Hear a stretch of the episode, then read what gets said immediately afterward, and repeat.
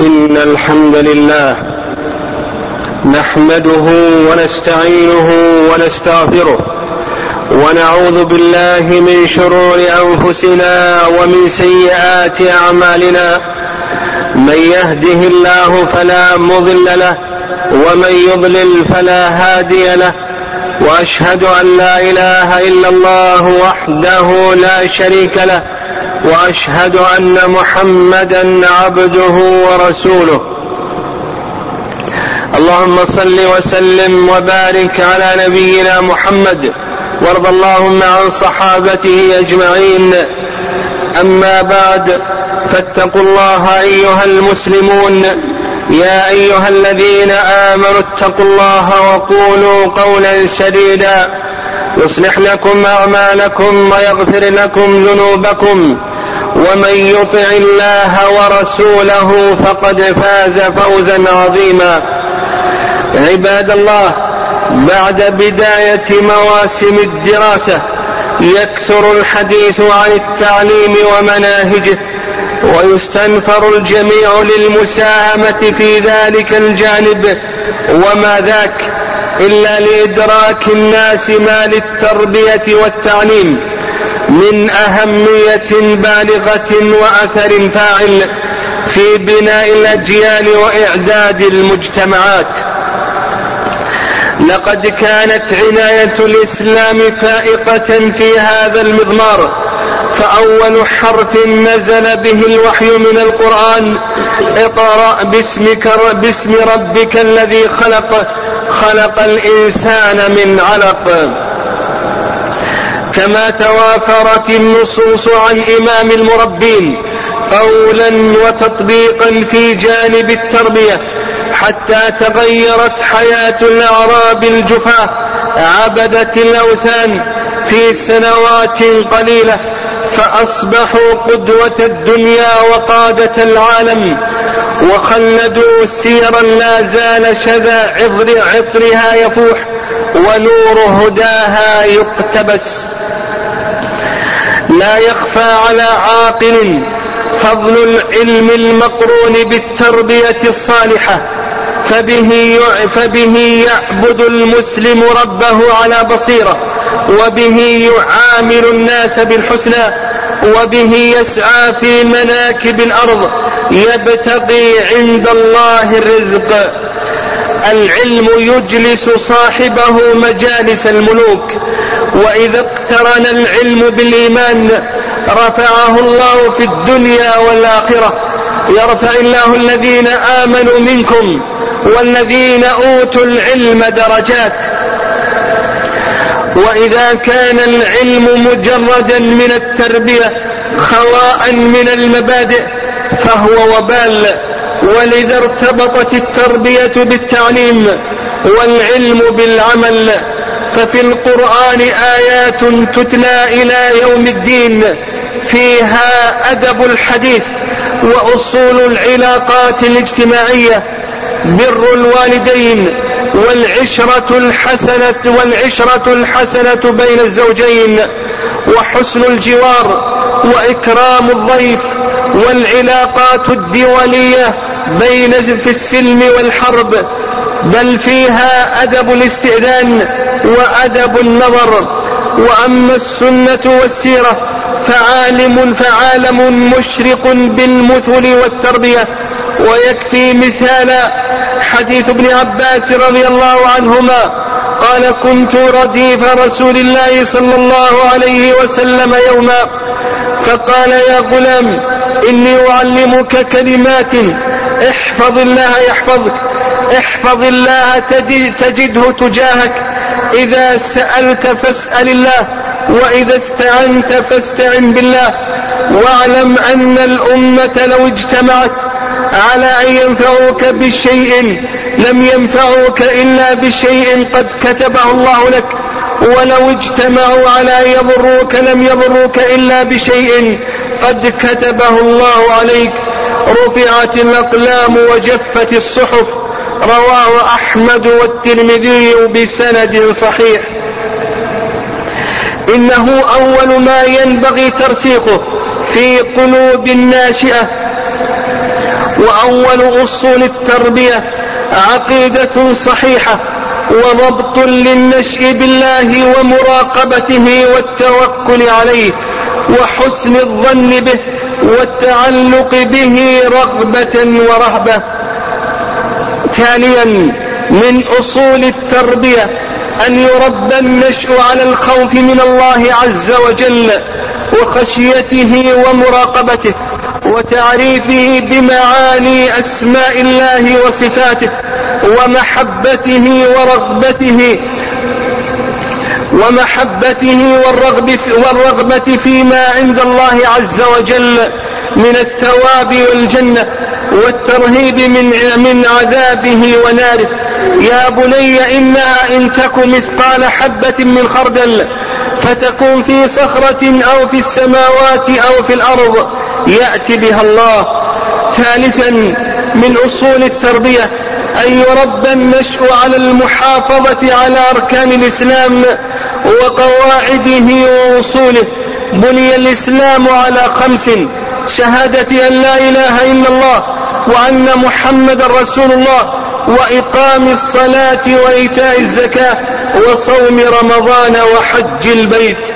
من أصول التربية أن ينشأ النشء على حسن الخلق وآداب الإسلام على الصدق والعفاف وبر الوالدين وحسن الجوار وحسن المنطق بذل للندى وكف للأذى وطلاقة للوجه.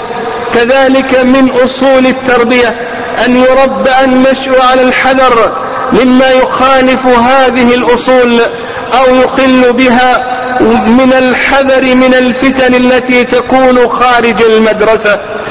إن الأبوين المستحقين للدعاء هما من أحسن التربية. وقل رب ارحمهما كما ربياني صغيرا. وفي الحديث إذا مات ابن آدم إذا مات الإنسان انقطع عمله إلا من ثلاث. ومنها أو ولد صالح يدعو له.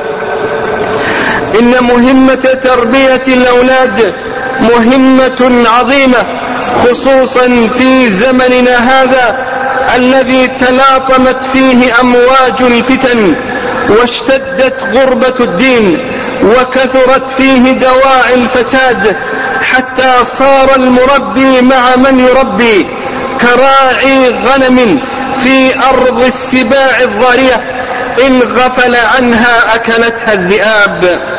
أيها المربي اعلم أن خير القلوب أوعاها للخير وأولى ما عني به الناصحون ورغب في أجره الراغبون. إيصال الخير إلى القلوب هذه هي وظيفة الأنبياء عليهم الصلاة والسلام. وقد أخبر النبي صلى الله عليه وسلم كما في سنن الترمذي أن الله وملائكته وأهل السماوات والأرض لا يصلون على معلم الناس الخير. وفي صحيح مسلم أن النبي صلى الله عليه وسلم قال من دعا إلى هدى كان له من الأجر مثل أجور من تبعه لا ينقص من أجورهم شيء. فهنيئا لك أيها المربي إذا أخلصت نيتك واحتسبت أجرك عند ربك. إن على المربين من المعلمين والوالد والوالدين العناية بجانب القدوة فأثرها عظيم على المتربين. قال الله عز وجل لقد كان لكم في رسول الله أسوة حسنة. عباد الله إن التربية والتعليم عملية تكاملية فما دور الآباء والأمهات في هذا التكامل وما دور وسائل الإعلام في التربية والتوجيه والنصح والتعليم. وهل أدى الأمانة من أيقظ ابنه للمدرسة وأهمله في صلاة الفجر والعصر؟ وهل رعى المسؤولية من جلب الفضائيات لبيته في تناقض صريح مع مقومات التربية التي تجاهد المدرسة في إرسائها وبنائها. إنه لم تعد التربية لم تعد التربية اليوم مقصورة على مقاعد الدراسة فمع التطور الهائل والانفتاح لوسائل الاتصال أصبحنا في وقت ينازعنا غيره غيرنا في تربية أجيالنا. وسائل لهدم القيم والعقائد كأنها في كأنها في حرب مع الدين والقيم ليستنبت جيل في هذه المستنقعات قد شرب من هذا الكدر. إن على المربين على اختلاف طبقاتهم أن يدركوا مثل هذه المخاطر. يا أيها الذين آمنوا قوا أنفسكم وأهليكم نارا وقودها الناس والحجارة والأمر بالوقاية للوجوب ومن لم يق فإنه سيسأل. كلكم راع وكلكم مسؤول عن رعيته. أيها المربون أنتم مؤتمنون على تربية الأجيال ومواكبة الجديد مع الأصالة والثبات المستمد من شريعة الإسلام. نعم للأصالة والتميز المستمد من الكتاب والسنة الهادف إلى تعبيد الناس لرب العالمين والولاء لهذا الدين وتنشئة المواطن الصالح المنتج الواعي السالم من مسالك الانحراف. إن مبادئ الإسلام الثابتة كانت الانطلاقة الصحيحة للحضارة الإسلامية التي باركها الله على أهل الأرض جميعا. وما ضعفت إلا حين كانت المنطلقات غير شرعية في تنكر للدين أو تحجر لا يتحمله الإسلام كل أمة. كل أمة تنشئ أفرادها وتربيهم على ما على ما تريد أن يكونوا عليه على ما تريد أن يكونوا عليه في المستقبل.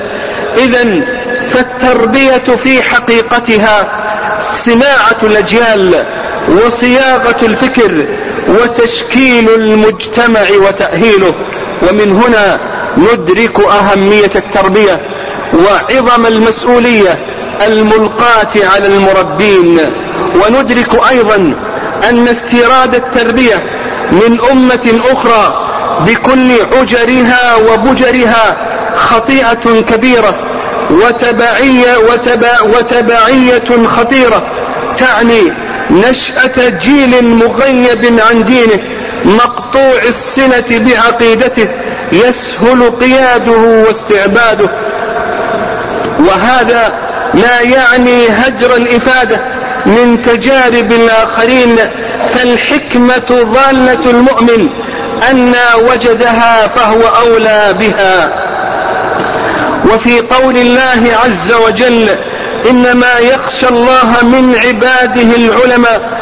دليل على أن العلوم النافعة هي المقربة إلى الله عز وجل ولو كانت من علوم الدنيا وذلك باصطباغها بصبغة الإيمان والتقرب بها إلى الله عز وجل وخدمة الدين والبلاد وعمارة الأرض كما أراد الله في توازن وشمول ووسطية واعتدال فتعمر الدنيا والآخرة. اللهم علمنا ما ينفعنا وانفعنا بما علمتنا وزدنا علما يا عليم يا حكيم. أقول ما سمعتم وأستغفر الله لي ولكم من كل ذنب فاستغفروه إنه هو الغفور الرحيم.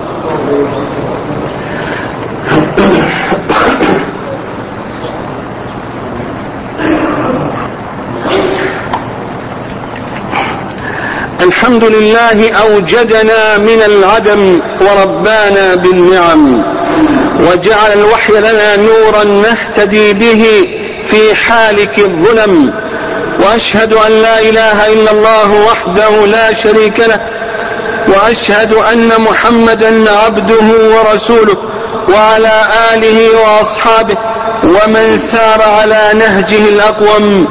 أما بعد أيها المسلمون إن العلم الشرعي الصافي ضمانة بإذن الله ضد الانحرافات الفكرية والعقدية فالواجب على ذوي الاختصاص مراعاة ذلك وتبصير الأجيال بما يجب عليهم بالتفصيل والوضوح النافي للخلط أو التضارب لأن العقول أو القلوب أوعية إن لم تبادر وتملأ بالحق والصواب تسرب إليها الفهم المغلوط. إنني أوصي في هذه الوقفة الطلاب والطالبات بإخلاص النية لله عز وجل في طلب العلم والجد والمثابرة في التحصيل واحترام المعلمين المربين وتوقيرهم والقيام بحقهم والحذر من رفقة السوء وضعاف الهمة. وقد قال الله عز وجل لنبيه يحيى يا يحيى خذ الكتاب بقوة. وقال لموسى عليه السلام لما آتاه الله الألواح فيها التوراة فخذها بقوة. كما أنني أوصي الطلاب والطالبات أن يرجعوا إلى كتاب ربهم وأن يتدارسوه وأن يحفظوه وأن يلازموا حلق المدارس فهي أصل التربية وأساس التعليم. والله تعالى هو المسؤول أن يوفق الجميع لما يحبه ويرضاه وأن يعز دينه وأن يعلي كلمته. اللهم أعز الإسلام والمسلمين وأذل الشرك والمشركين. اللهم عليك بأعداء الدين اللهم عليك باليهود الظالمين والنصارى الحاقدين اللهم احفظ الإسلام والمسلمين اللهم احفظ المسلمين في كل مكان اللهم احفظهم بحفظك التام واحرسهم بعينك التي لا تنام. اللهم آمنا في أوطاننا وأصلح أئمتنا وولاة أمورنا اللهم اجعلهم محكمين لكتابك وسنة رسولك محمد صلى الله عليه وسلم. اللهم فرج كرب المكروبين ونفس عسرة المعسرين. اللهم اغفر لنا ما قدمنا وما أخرنا وما أسررنا وما أعلنا وما أنت أعلم به منا. أنت المقدم وأنت المؤخر. لا إله إلا أنت. اللهم اشف مرضى المسلمين. اللهم عجل لهم بالشفاء العاجل. اللهم اجعل ما أصابهم كفارة لسيئاتهم ورفعة لدرجاتهم.